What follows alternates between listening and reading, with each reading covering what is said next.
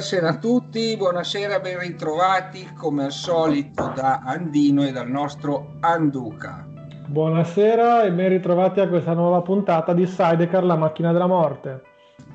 Ecco, questa sera, come avrete letto nel teaser a corredo della nostra copertina, eh, o flyer che dir si voglia, affronteremo eh, un argomento che sicuramente i nostri ascoltatori puristi avrà eh, fatto storcere il naso, ma eh, volenti o non lenti è un argomento che prima o poi andava affrontato anche perché argomenti iniziano a scarseggiare quindi dobbiamo inventarci qualcosa.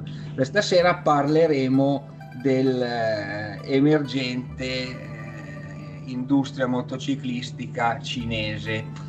Eh, non parleremo dell'industria meccanica e motociclistica cinese dagli albori come avevamo fatto con, eh, con tutte le altre realtà, magari faremo giusto eh, un accenno ma molto molto generico perché eh, il tema in sé non è eh, l'industria motociclistica cinese ma è il tornado cinese che si sta abbattendo eh, sul sul, sul motociclismo, come del resto in, alt- in molti altri campi del, dell'industria in generale, eccetera, eccetera. Quindi Anduca. Sì, sono pienamente d'accordo con quello che hai detto. Ehm, con buona pace dei puristi, se così vogliamo chiamarli, eh, è un fenomeno che eh, un, un, appassionato di cultura motociclistica non può far finta di non vedere, non può girarsi dall'altra e dire ah sono cinesi, chi se ne fotte, cinesate, eccetera, eccetera. Perché così facendo poi si fa la fine mm, che si è fatta negli anni 70 con i giapponesi, dove ehm, un sacco di case motociclistiche europee, soprattutto inglesi, tra le quali la mia amata Royal Enfield, eh, hanno chiuso baracche e burattini perché eh, si erano girate dall'altra e hanno detto ma sì chi se ne fotte sono giapponesi sanno solo copiare eccetera eccetera tutte quelle cose che si dicono sui cinesi. E, e quindi dato che stupidi non siamo se, se, a voi piacciono le BMW piacciono le Ducati piacciono le Harley continuate a comprare BMW Ducati e Harley però eh, siate consapevoli di quello che sta succedendo a livello mondiale.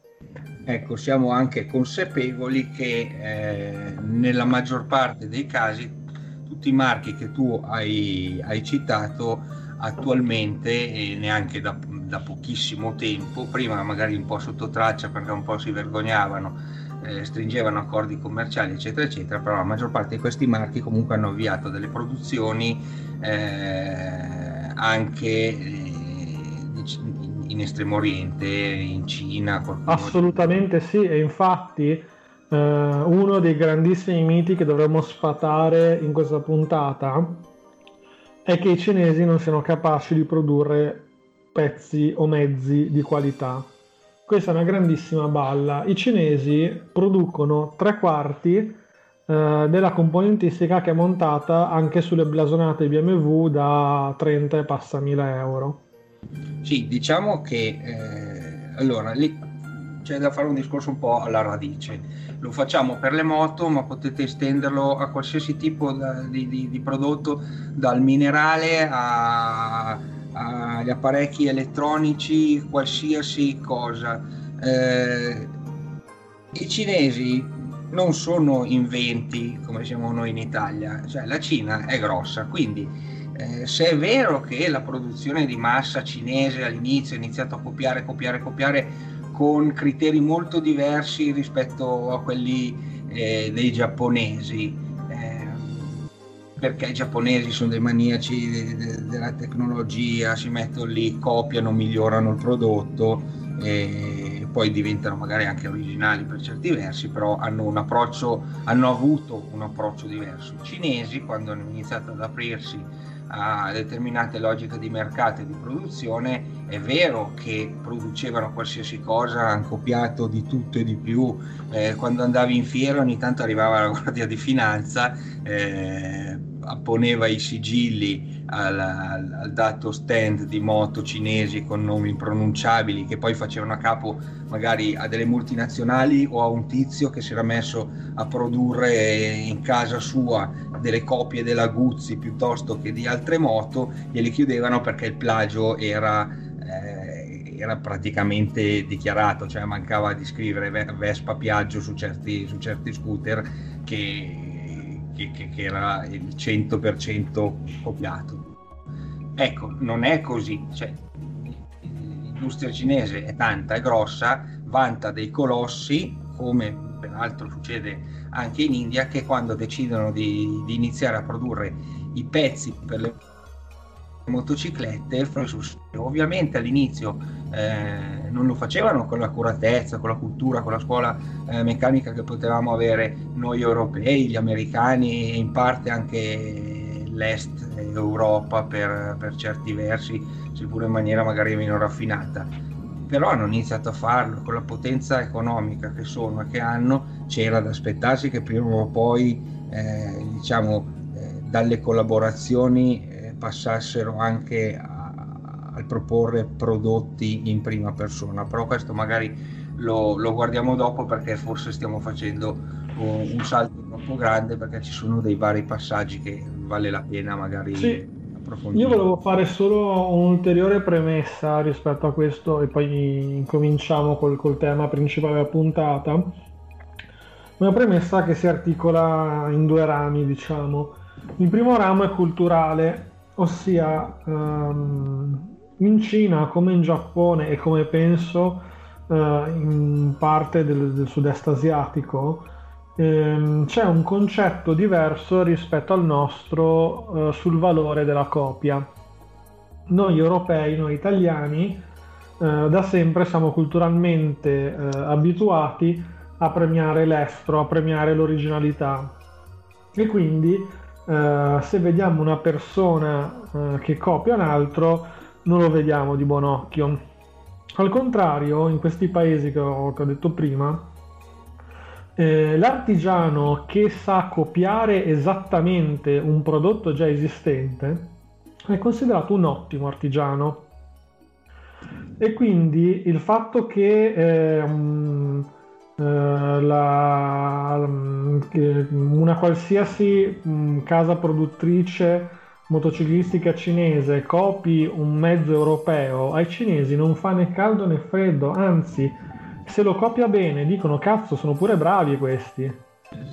E questo è il primo punto da cui bisogna partire, che però è culturale, quindi uno diceva che se ne frega, noi abitiamo in Europa, non nel sud-est asiatico. Il secondo punto invece è che non siamo più nel 1990, quando la Cina si apriva ai mercati internazionali e, e non sapevano produrre. Eh, ormai sono passati 30 anni e i cinesi hanno sviluppato delle capacità eh, ingegneristiche e industriali che non hanno nulla da invidiare, da invidiare all'Europa. Anzi, in alcuni casi, tipo quello siderurgico, so che sono forse anche un pelo avanti. Eh, sì, lì che diciamo anche un po' rientra un po' nel mio campo.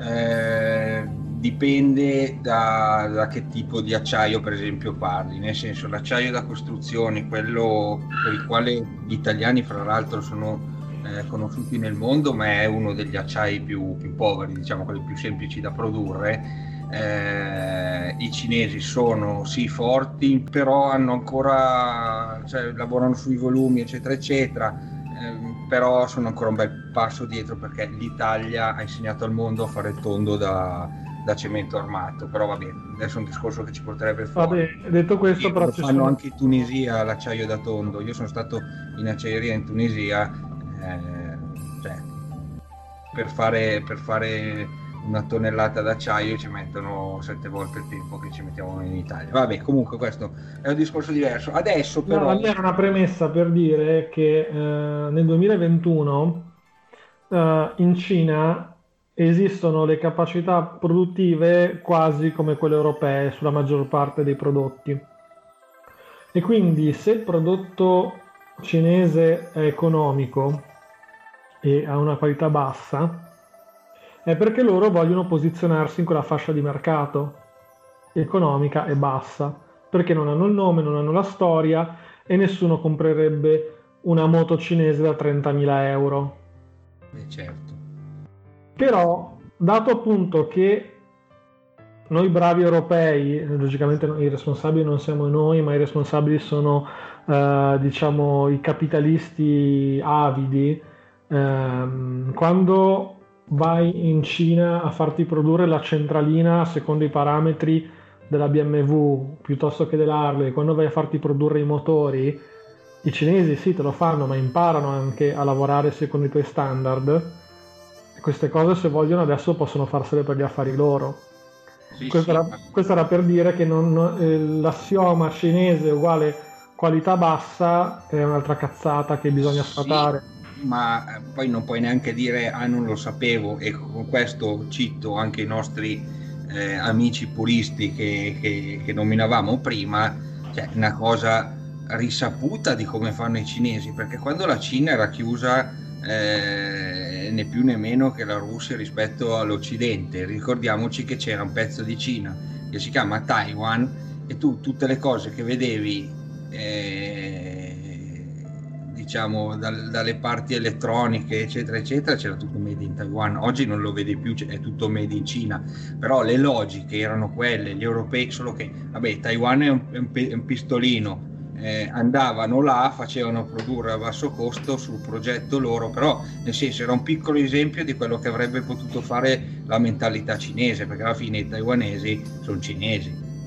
Anche sì, se non si vedono di buon occhio tra di, i taiwanesi sì. non vedono i cinesi. Sì, ma è, è per dire che comunque sì, sì, no. la radice culturale, il confucianesimo che sono sopravvissuti anche al, al materialismo eh, cine, del comunismo cinese, insomma, mentalità è quella è rimasta e quindi un piccolo esempio ce l'avevi già prima. Quindi eh, ecco, adesso io sarei pronto a lanciare il primo pezzo e stasera ci ascoltiamo la mia prima scelta che è la grandissima Amanda Lear con Queen of Chinatown.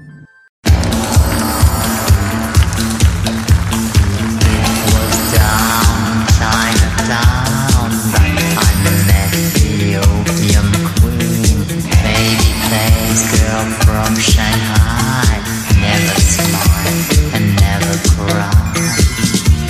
Rules the underworld down in Chinatown. She runs all the opium den down in Chinatown. Bring her your gold, bring her your worry, and when life gets a bit too dreary to stay. Give a ring to the Queen of Chinatown.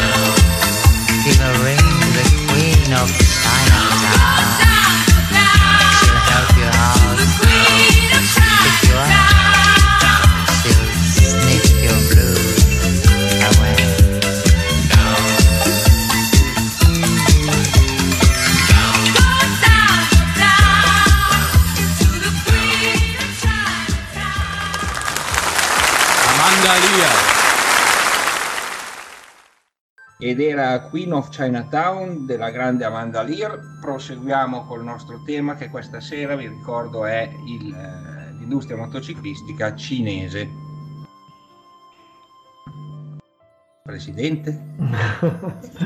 sì, allora, mh, mm, è vero abbiamo detto che non parleremo del passato, della storia, anche perché non è che ci sia sta gran storia interessante dai nostri punti di vista.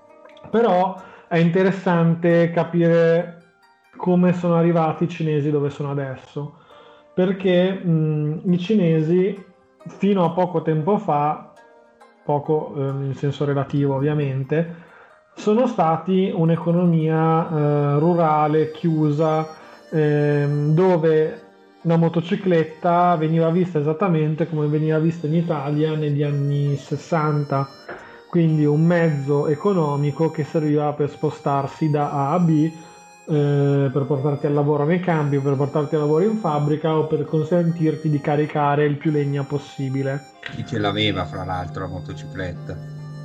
Esatto, e quindi in quest'ottica eh, si sono sempre, l'industria cinese ha sempre prodotto eh, delle motociclette mh, che rispondevano a questi requisiti non, eh, non, era l'Honda Cube, ma per intenderci sul modello dell'Honda Cube, quindi una motocicletta eh, semplice, leggera, economica, eh, che se, ecco, qua la differenza rispetto ai giapponesi, per esempio, il, eh, nella filosofia costruttiva giapponese il mezzo non deve rompersi mai, mentre nella filosofia costruttiva cinese il mezzo poteva rompersi, ma doveva essere riparabile con due spicci e a bordo strada.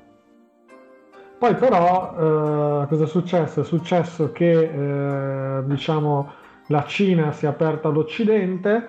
Ehm, e ha aperto l'Occidente. E, aperto, e poi nel, col tempo ha aperto l'Occidente. Le case eh, motociclistiche mm, in generale, i grossi gruppi industriali europei hanno visto la Cina come un fantastico posto dove poter produrre mh, mm, pezzi in maniera economica e i cinesi all'inizio ci sono stati, cioè cosa hanno detto? Hanno detto vabbè noi costruiamoci, facciamo il culo.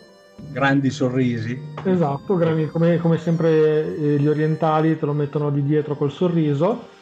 Eh, però nel frattempo hanno, hanno acquisito il famigerato know-how, si riempiono la bocca gli inglesi, eh, non solo tra l'altro tramite eh, la pratica, di, tramite la produzione, ma anche pagando fior di europei, ingegneri e quant'altro che sono andati e gli hanno insegnato come fare le cose. L'economia cinese è cresciuta a dismisura, eh, diciamo che ormai eh, senza, penso, paura di smentita tiene per le palle anche quella americana e, e, quella, e quella indiana gli va dietro e quindi ehm, diciamo la, cla- la, classe media cinese del 2021 non è più quella del 1990. Può permettersi degli sfizi e quindi di conseguenza l'industria motociclistica gli va dietro.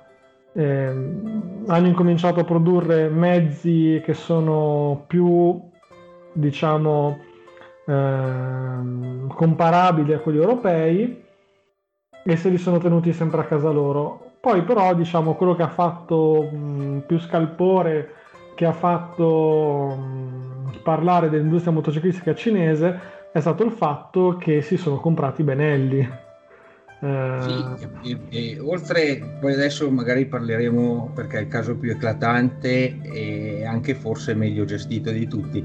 Eh, dopo il passaggio che hai descritto adesso te eh, che hanno imparato bene a produrre i pezzi dagli, dagli europei, eh, quindi hanno know-how, adesso hanno anche magari la possibilità di, di assumere qualche, qualche, designer che, che possa diciamo, eh, apportare qualche, qualche, vantaggio anche in termini appunto di, di estetica.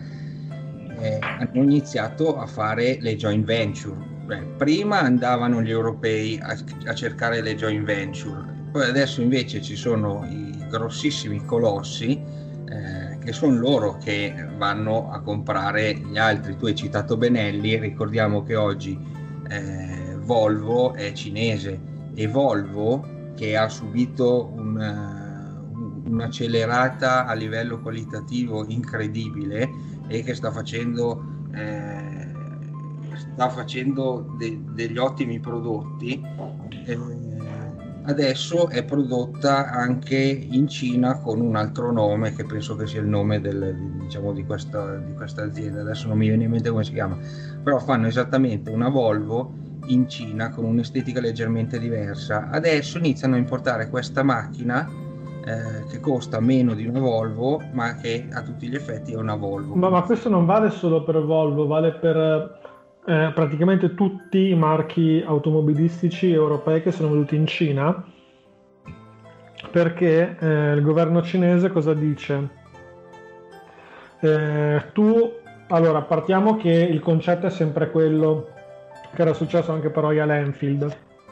È antieconomico per un'azienda europea produrre decine di migliaia di mezzi e trasferirli in Estremo Oriente, perché eh, la Cina è un mercato enorme, parliamo di miliardi di persone e quindi non, la, l'Audi o la BMW non possono continuamente far container eh, di, di, macchine destinate ai, ai, porti cinesi e quindi cosa fanno? Eh, vogliono in, produ- installare degli impianti produttivi in Cina. Il governo cinese si dice sì, va bene tu caro europeo dagli occhi tondi e dalla pelle bianca, puoi farlo, però devi avere un partner cinese, cioè non puoi essere socio unico della tua impresa. Sì, e quindi il partner cinese che si affianca ad Audi, che si affianca a BMW, sarà qualcuno che come minimo ha degli interessi industriali, ha la capacità indust- di produrre. E quindi l'Audi eh, A6L, perché in Cina tutte le, le macchine di lusso eh, hanno il, mm, la piattaforma allungata perché per loro conta un sacco lo spazio nei posti posteriori. C'hanno tutti il pistolino. Ora L significa long. Eh sì, long wheelbase perché per loro è molto importante che chi è seduto dietro abbia spazio. Cioè, il problema è che invece quando comprano la, la, versione sportiva che di solito si chiama R, per loro è sempre L. Vabbè, detto ciò, eh, loro producono l'Audi in Cina con eh, gli standard europei. Quindi il socio cinese che vede dall'Audi e impara come costruire come si deve, poi lo sa fare per gli affari suoi. Sì, ma poi hanno questa, questa, appunto, questa strategia eh, di dire c'è un marchio comunque storico come la Benelli o come la Volvo. La Volvo stava diventando una macchina pochissimo interessante perché passata di mano varie e diverse vol- vol- volve, sì, diverse volte, eh sì, no, mi sono impapinato, diverse volte stava subendo diciamo un calo anche nel prestigio eh, del marchio. Parliamo solo di Vol- Volvo Cars perché i veicoli industriali, che io conosco molto bene, eh, hanno un'altra proprietà, non, non c'entra niente con, con, Volvo Cars. Tra l'altro non conosco il, ehm, diciamo, l'iter produttivo di Volvo, ma per quanto riguarda Benelli, da un punto di vista anche tanto di cappello, perché loro si fanno tutto in casa, cioè dal telaio al motore, alle sospensioni, all'impianto frenante, producono tutto in casa. Non sì. è come certi marchi europei che una volta erano dei costruttori e adesso sono dei meri assemblatori o al massimo costruttori di motori, perché il telaio lo faccio fare alla Berlicchi, l'impianto frenante della Brembo, le sospensioni sono Olins e, e io mi arriva tutto in azienda, monto e ho fatto la moto.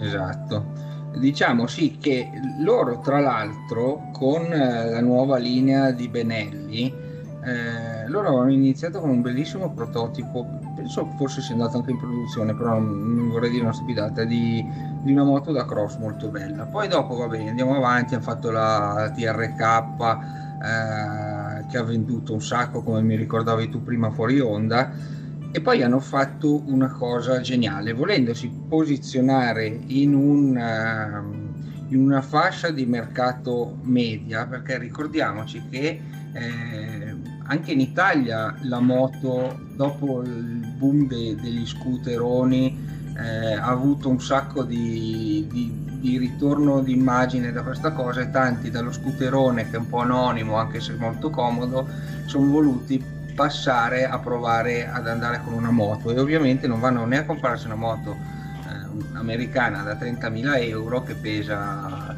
100 kg ma certo. è presupposto un, una capacità di guida o non vanno a comprarsi una Ducati, una sportiva eccetera vanno a comprarsi una moto docile di carattere mediamente facile da guidare e quindi o si comprano una Honda o se no vanno a vedere dei marchi interessanti. Perché è interessante Benelli? A mio avviso, Benelli ha fatto il leoncino e, e su quella base lì poi anche mi sembra altri modelli. La Benelli ha fatto il leoncino che è l'unica moto di media cilindrata, almeno che mi risulti, è un 500 molto tranquillo, una specie di via di mezzo fra una scrambler e una nuda, di gradevole aspetto, la componentistica è buona, però è l'unica bicilindrica, cioè tutti gli altri che fanno medie, medie cilindrate o piccole cilindrate, quattro tempi, hanno il monocilindrico, il monocilindrico che vibra di più, che, che, è meno elastico, magari eccetera eccetera. La Benelli ha fatto secondo me il, il colpo eh, che altri non hanno avuto il, il, coraggio di fare. Ma guarda, io non conosco uh, tutta la gamma della Benelli. Mm, io mi sono informato molto sulla TRK perché appunto come è stata per uno sicuramente forse per due anni la moto più venduta in Italia e ha scalzato il GS da, da quella, dal, posto, dal primo posto in classifica dove era indisturbato per un sacco di anni. Um, perché? Perché purtroppo il mondo non è fatto di appassionati di moto come noi, che sono disposti a spendere x mila euro per una bella moto, o, um, e quindi il mondo è fatto di persone che magari uh, sì, la moto gli interessa, ci fanno un giro la domenica e non vogliono spendere tanti soldi. Bene, se ti metti nei panni di una di queste persone che sono secondo me la maggior parte nel mercato, cosa trovi di, di economico? Trovi ehm, un sacco, è vero, di, di marchi giapponesi eh, molto conosciuti, come può essere Honda, può essere Yamaha, può essere Suzuki, che però cosa fanno? Ti vendono le moto che loro hanno prodotto per essere destinate al mercato asiatico.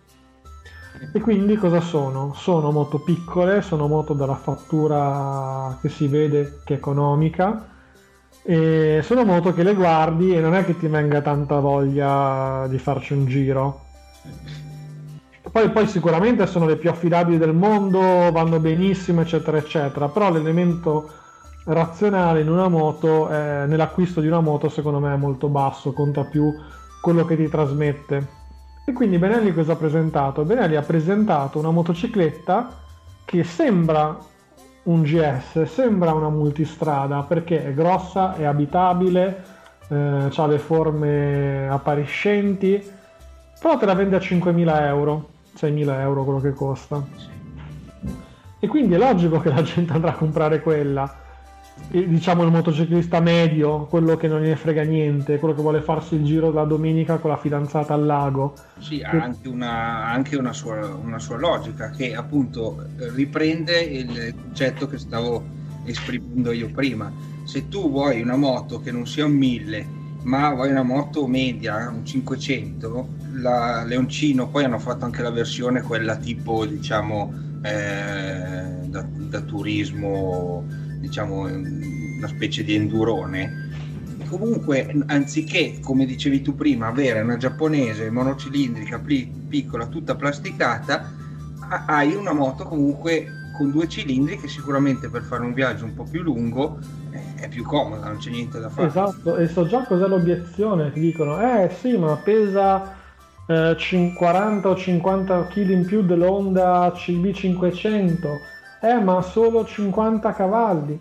È la risposta del mercato perché la risposta che dà il mercato se la mette prima nelle vendite è chi se ne fotte perché chi deve andare il commercialista che andava in, andava in studio in primavera con lo scooter e non gliene frega, non è mai fregato un cazzo delle moto quando ha visto questa ha detto ma carina 5.000 euro me la piglio più che farci casa, lavoro e eh, la domenica va al lago di Garda con l'amorosa a prendersi il gelato, non fa. E quindi non gliene frega niente se non è la moto più prestazionale del mondo, non gliene frega niente se pesa un po' di più, non gliene frega niente. Fa quello che deve fare una moto, cioè essere una cosa semplice che ti consente di divertirti e tornare a casa. Sì, eh, adesso mi veniva in mente che c'è un altro bicilindrico di media cilindrata che è la Ducati Scrambler eh, 400, un bicilindrico che comunque ha pochissimi cavalli, però costa due volte una Benelli. Ma a parte quello, ma poi la Scrambler, quella normale, almeno se non l'hanno cambiata, e sembra una Peg Pergo, è alta 20 cm. Sì, sì, infatti. No, no, ma se tu, la, se tu metti di fianco al leoncino, adesso i ducatisti mi odieranno, però eh, senza sul marchio sapere che una è cinese e l'altra è italiana così, eh, a me piace più il leoncino, cioè più moto. Sembra più una moto, l'ho vista quest'estate, ce l'aveva un ragazzo che è venuto a trovarmi al mare insieme al nostro eh, Francesco. Per me è una bella moto, è fatta bene. Cioè, niente, niente, da dire, mentre la Scrambler a me personalmente non, non fa impazzire e il 400 è proprio poverella e costa un sacco di soldi e non va un tubo. Quindi eh, potremmo fare lo stesso ragionamento che il, puri, che, che il purista fa sulla, sulla, Benelli. Adesso verremo accusati di essere filo cinesi, però a me non interessa niente e vi lancio la seconda canzone della serata. Questa sera il nostro Duca sceglie una canzone a tema dei grandissimi Ramones con Chinese Rock.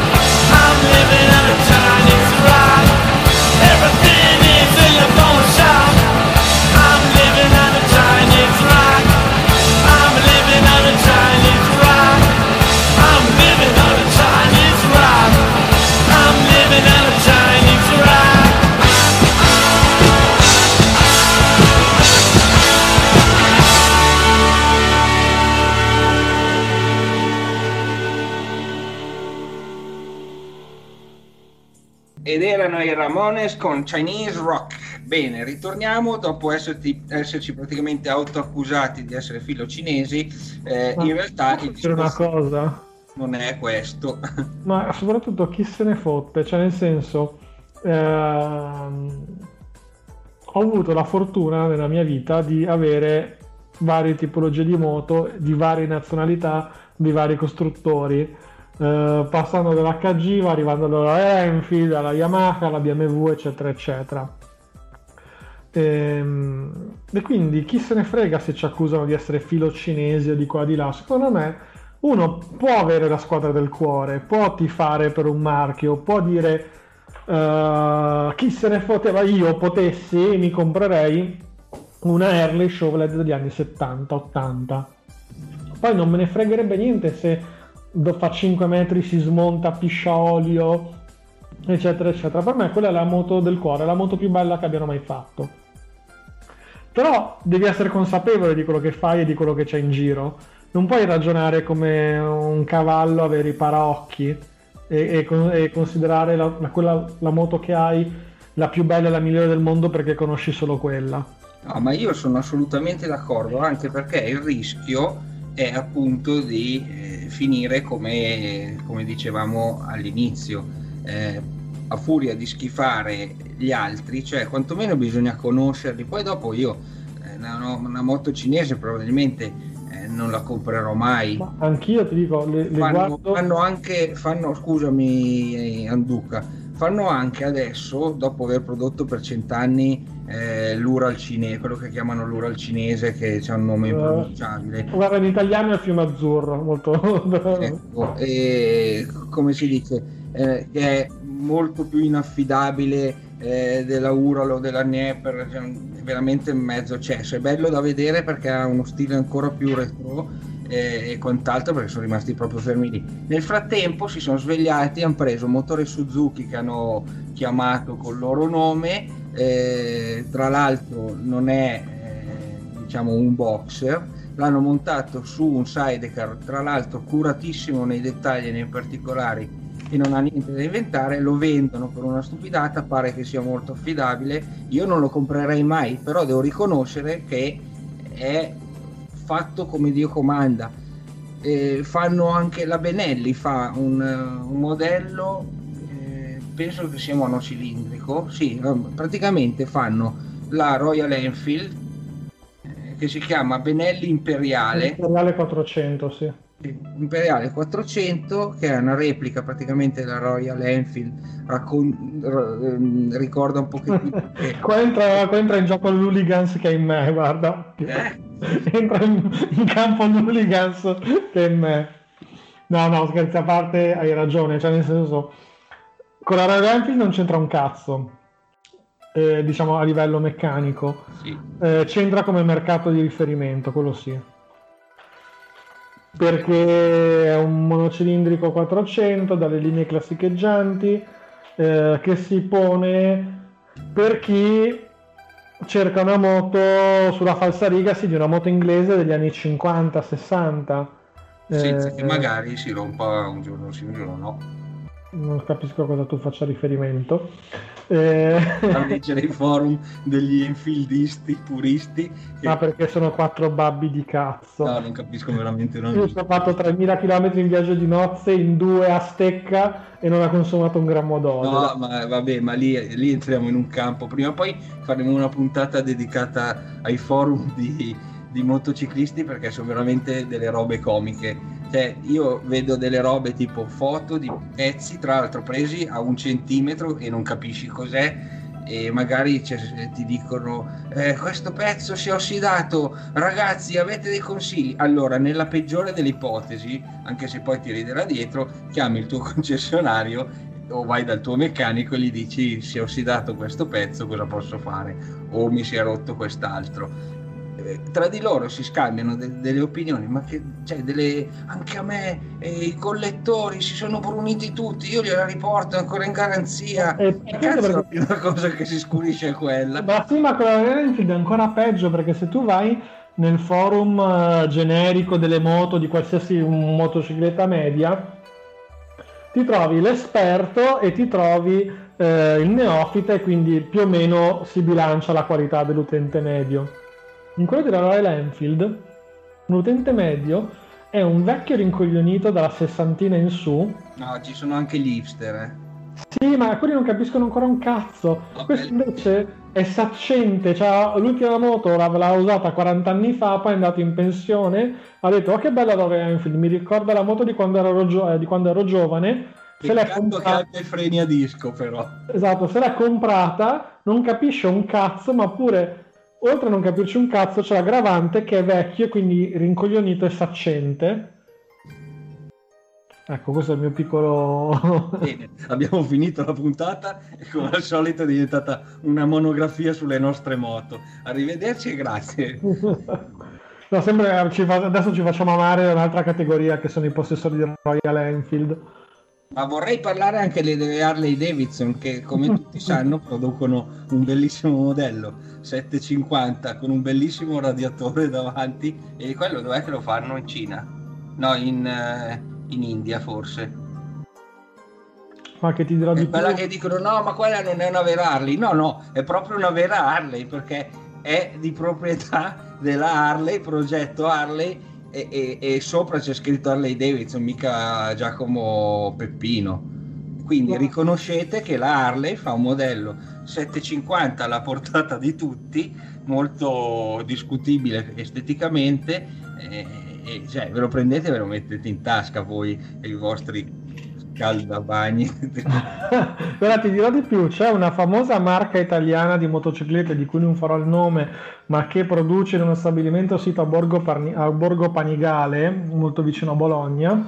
Ah, l'Audi. esatto, che da sempre ha fatto vanto dei propri telai. Abbiamo il telaio in traliccio di tubi d'acciaio, come lo facciamo noi non lo fa nessuno, eccetera, eccetera e quando producevano in Italia lo facevano produrre la Verlicchi che faceva dei signori telai.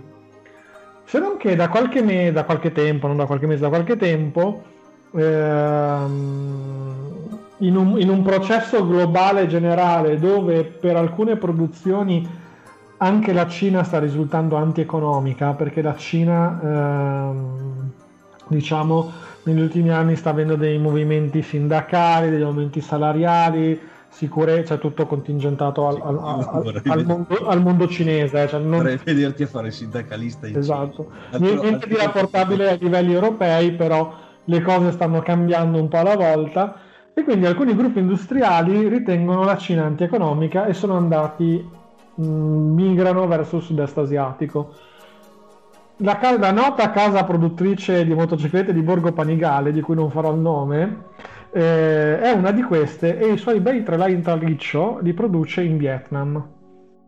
Sì, ricordiamo così, secondo me qualcuno poi vengono a menarsi. Stiamo parlando malissimo di tutti. Comunque, Dovrò, dovrò, fare anche una puntata dove parlerò male della, della Triumph, così sono tutti contenti. Però eh, ci scuserà il nostro Andesio, che è un grande tifoso della, della nota casa di, di Borgo Panigale. Però ricordiamo a tutti che se è vero che la Benelli è cinese, eh, non la compro la Benelli perché è cinese, a me piacciono le Ducati, però la Ducati è di proprietà tedesca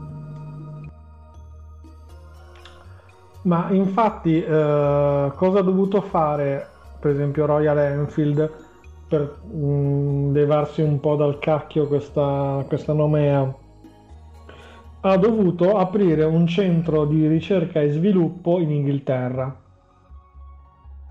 dove adesso ti dice tipo quando hanno fatto le nuove, le nuove, 6, nuove bici cilindrici 650 dicono sì li facciamo in, C- in India come tutti gli altri produttori mondiali producono nell'est, nel, nel sud-est asiatico, però la mente è inglese, la mente...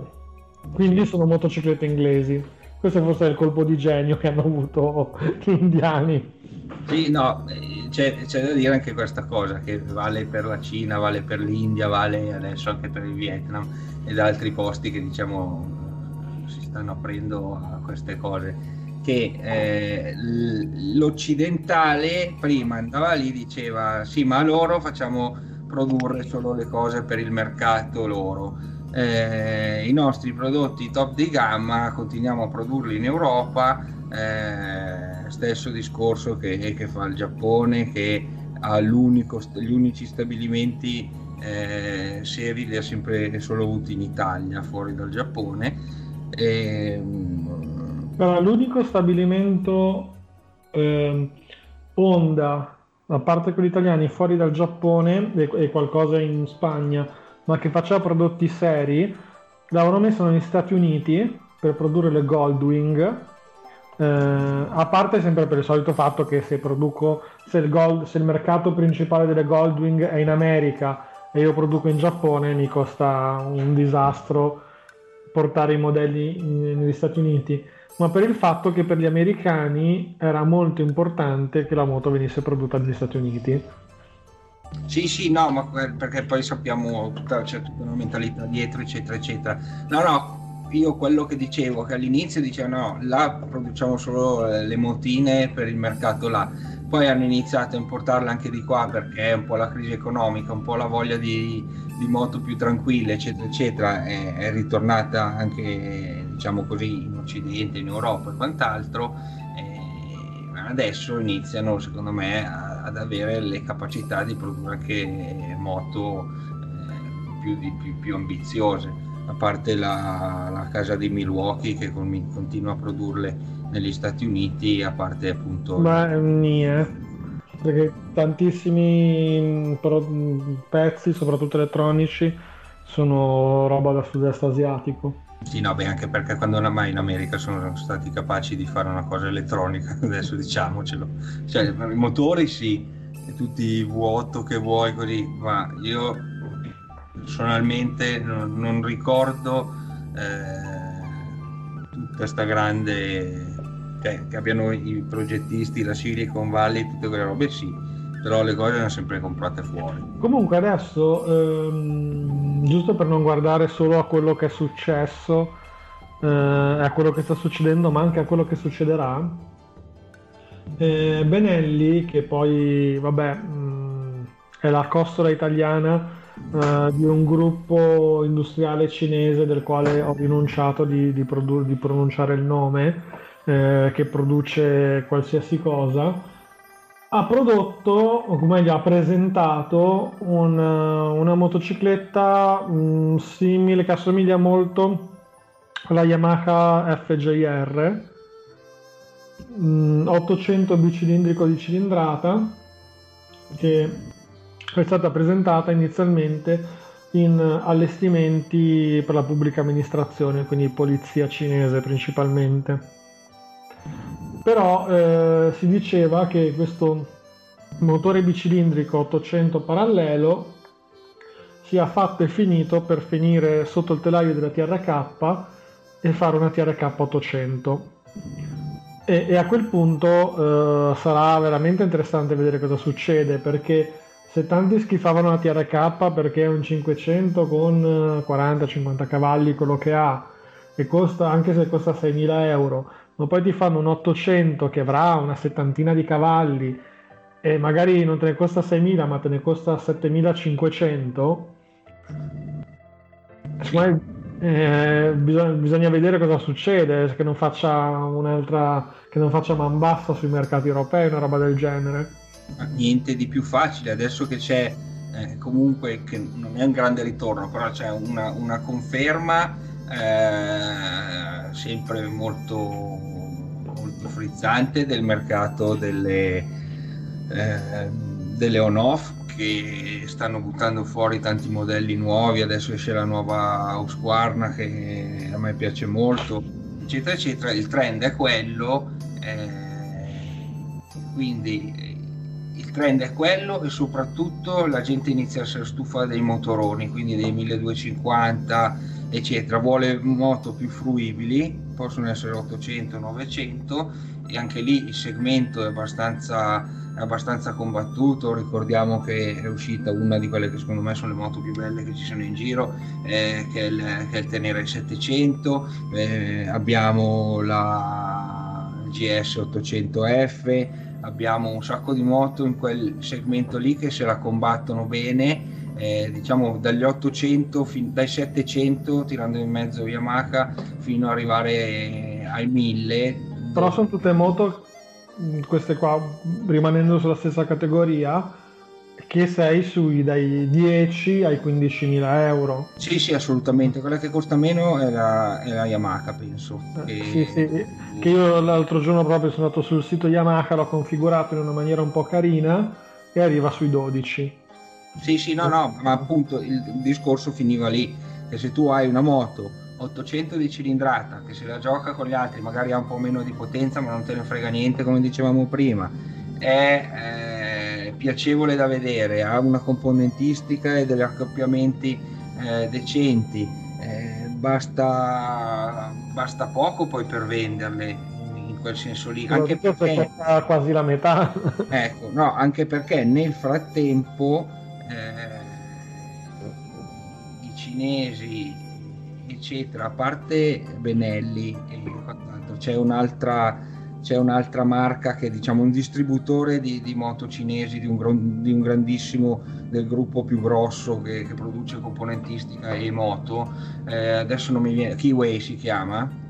Eh, cioè, iniziano ad avere anche una rete di vendita, eh, le loro belle garanzie, eh, tutta una, una, serie di cose, cosa che per esempio eh, lamentavamo che non ha la Guzzi. Cioè, tu Benelli hai i concessionari, hai una volta per comprare una moto cinese eh, o coreana dovevi andare da uno che era mezzo ufficiale di una roba però teneva dentro anche quella perché gli avevano dato la distribuzione, un'assistenza di merda. Adesso hanno capito che le moto le vendi se anche un po' vendita. E quindi, cioè, se poi dopo inizi a fare una pubblicità fatta bene eh, e quant'altro, dopo la cosa diventa veramente difficile per, per chi vende moto belle quanto vuoi, ma che costano il doppio di una moto che va bene lo stesso. Ma guarda, secondo me ehm, non voglio fare la Cassandra della situazione, ma rivive, dal punto di vista motociclistico e non solo, rivivremo quello che sono stati gli anni 70, eh, quindi secondo verremo prima o poi invasi da marchi e modelli cinesi, con la differenza rispetto agli anni 70 che la Cina è 10 volte tanto il Giappone come bodenza di fuoco, come dice Conte.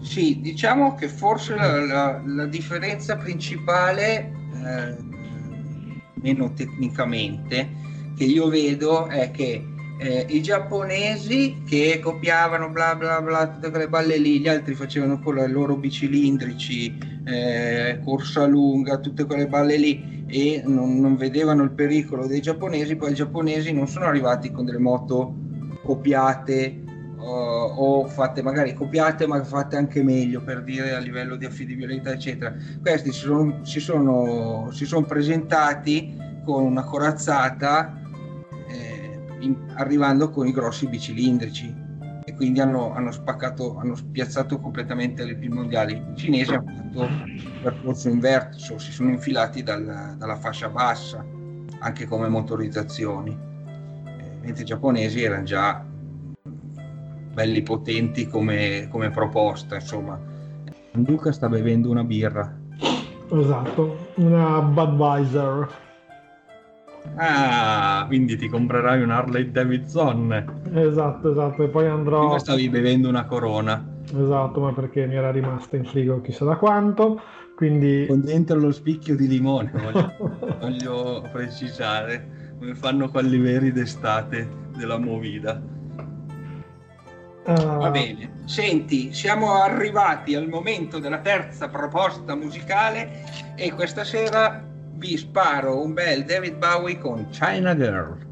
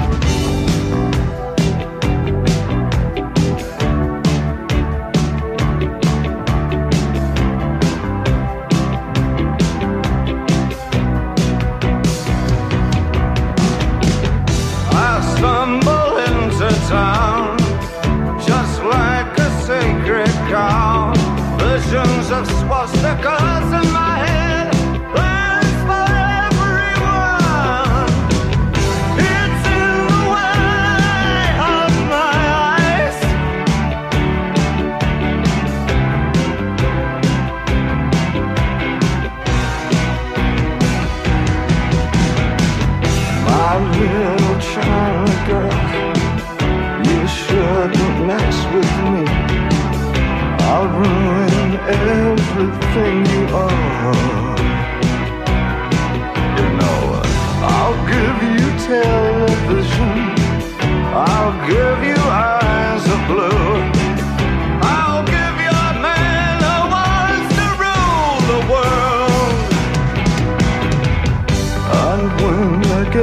my love.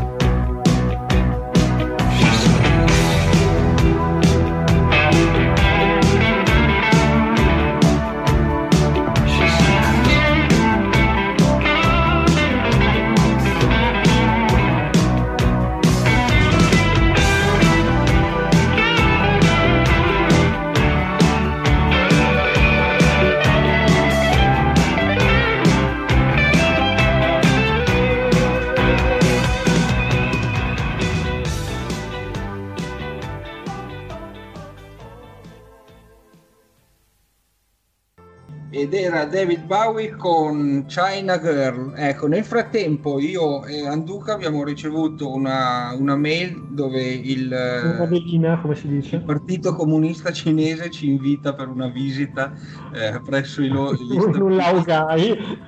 Sì, e ci ha dato anche una tessera onoraria, quindi a- ciao a tutti.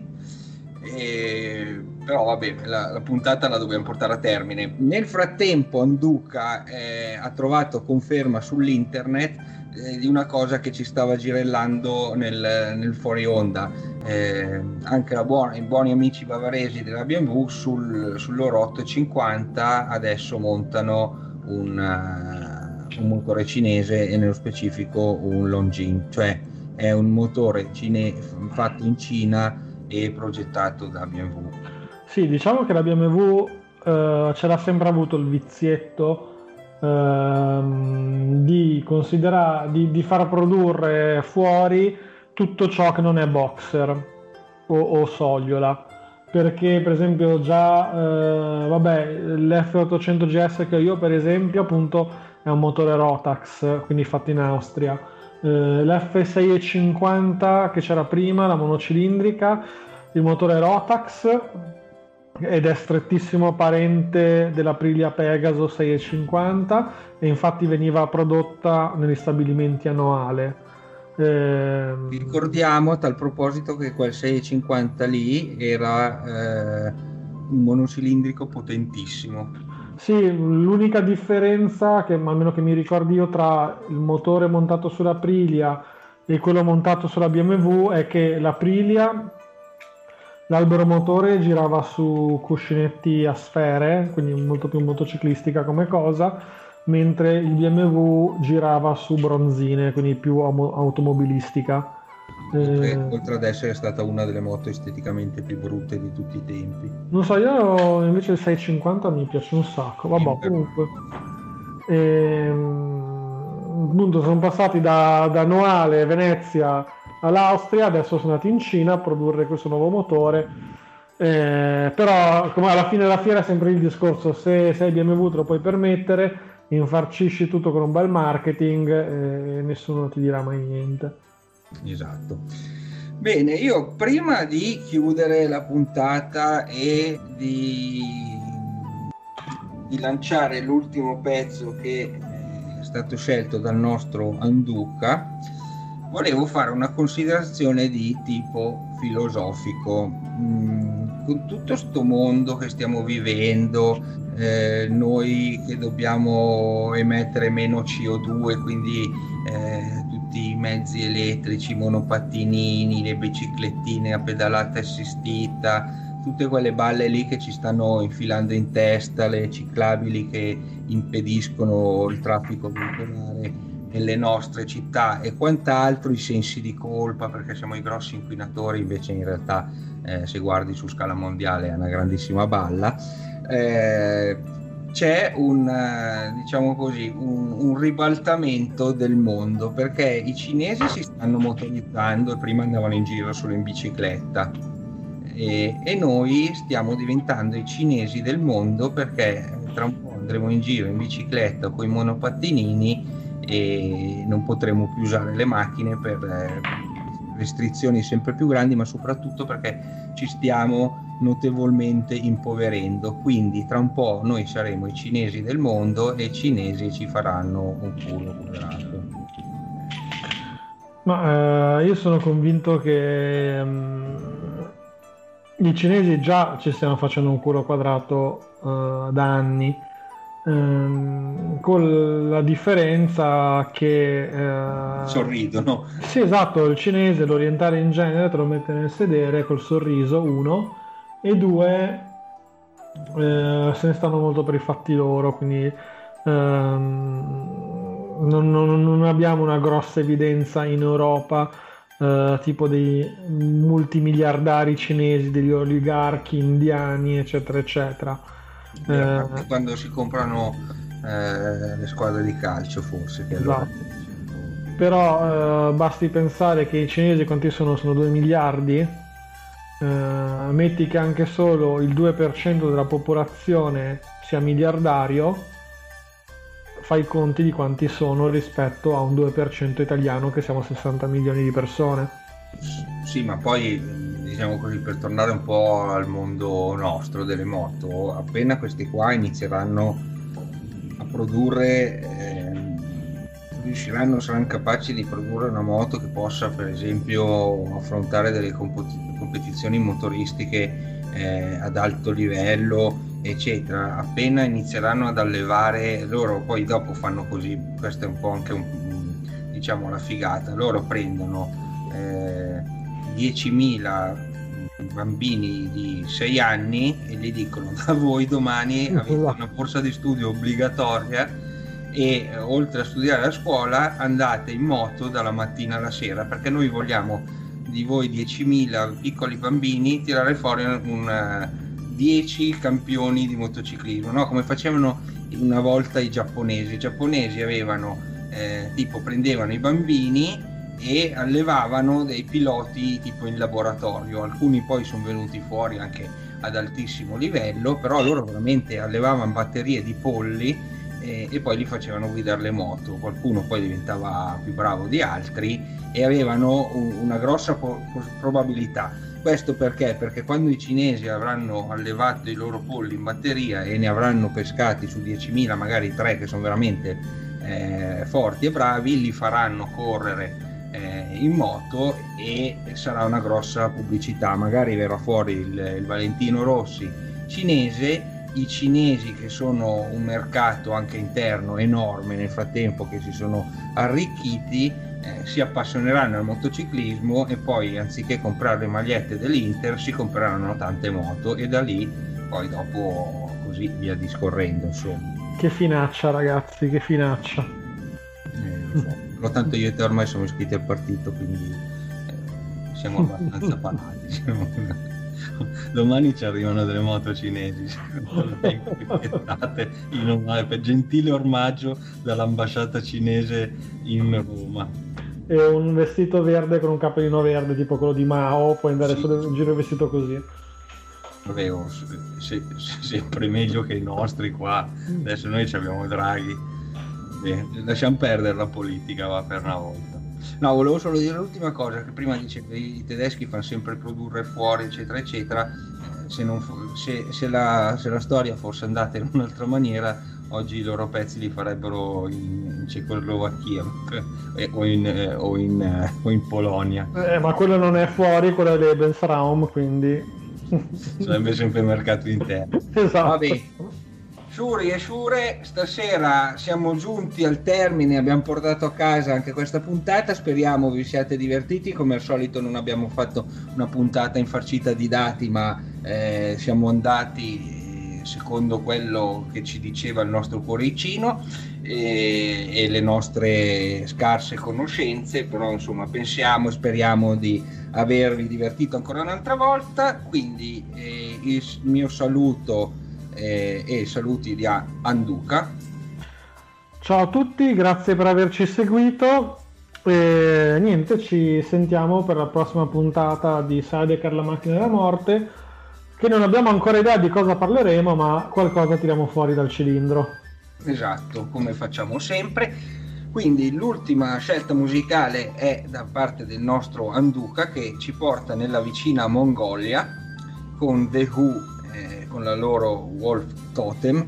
Eh, Mongolia che eh, faccio l'ultimissimo appunto, praticamente si serve nel suo essere motorizzata solo di prodotti cinesi, di qualche, di qualche moto sovietica, specialmente per quello che riguarda i sidecar, hanno dei monocilindrici piccolini dei 350 cc che sono moto che, che hanno sostituito in parte il cavallo se tu noleggi ti fai il giro della Mongolia con quella moto rimani in panne chiunque ha i pezzi di ricambio nel suo, nella sua tenda il pastore vario così per mettertela a posto. Se noleggi un KTM per fare il figo nel deserto e ti si rompe rimani lì e muori perché eh, Mongolia, la Mongolia ha tipo 30 abitanti e nessuno ti può aiutare eh, i mongoli odiano i cinesi, i cinesi odiano i mongoli, però eh, almeno dal punto di vista motociclistico sono costretti ancora a, a far riferimento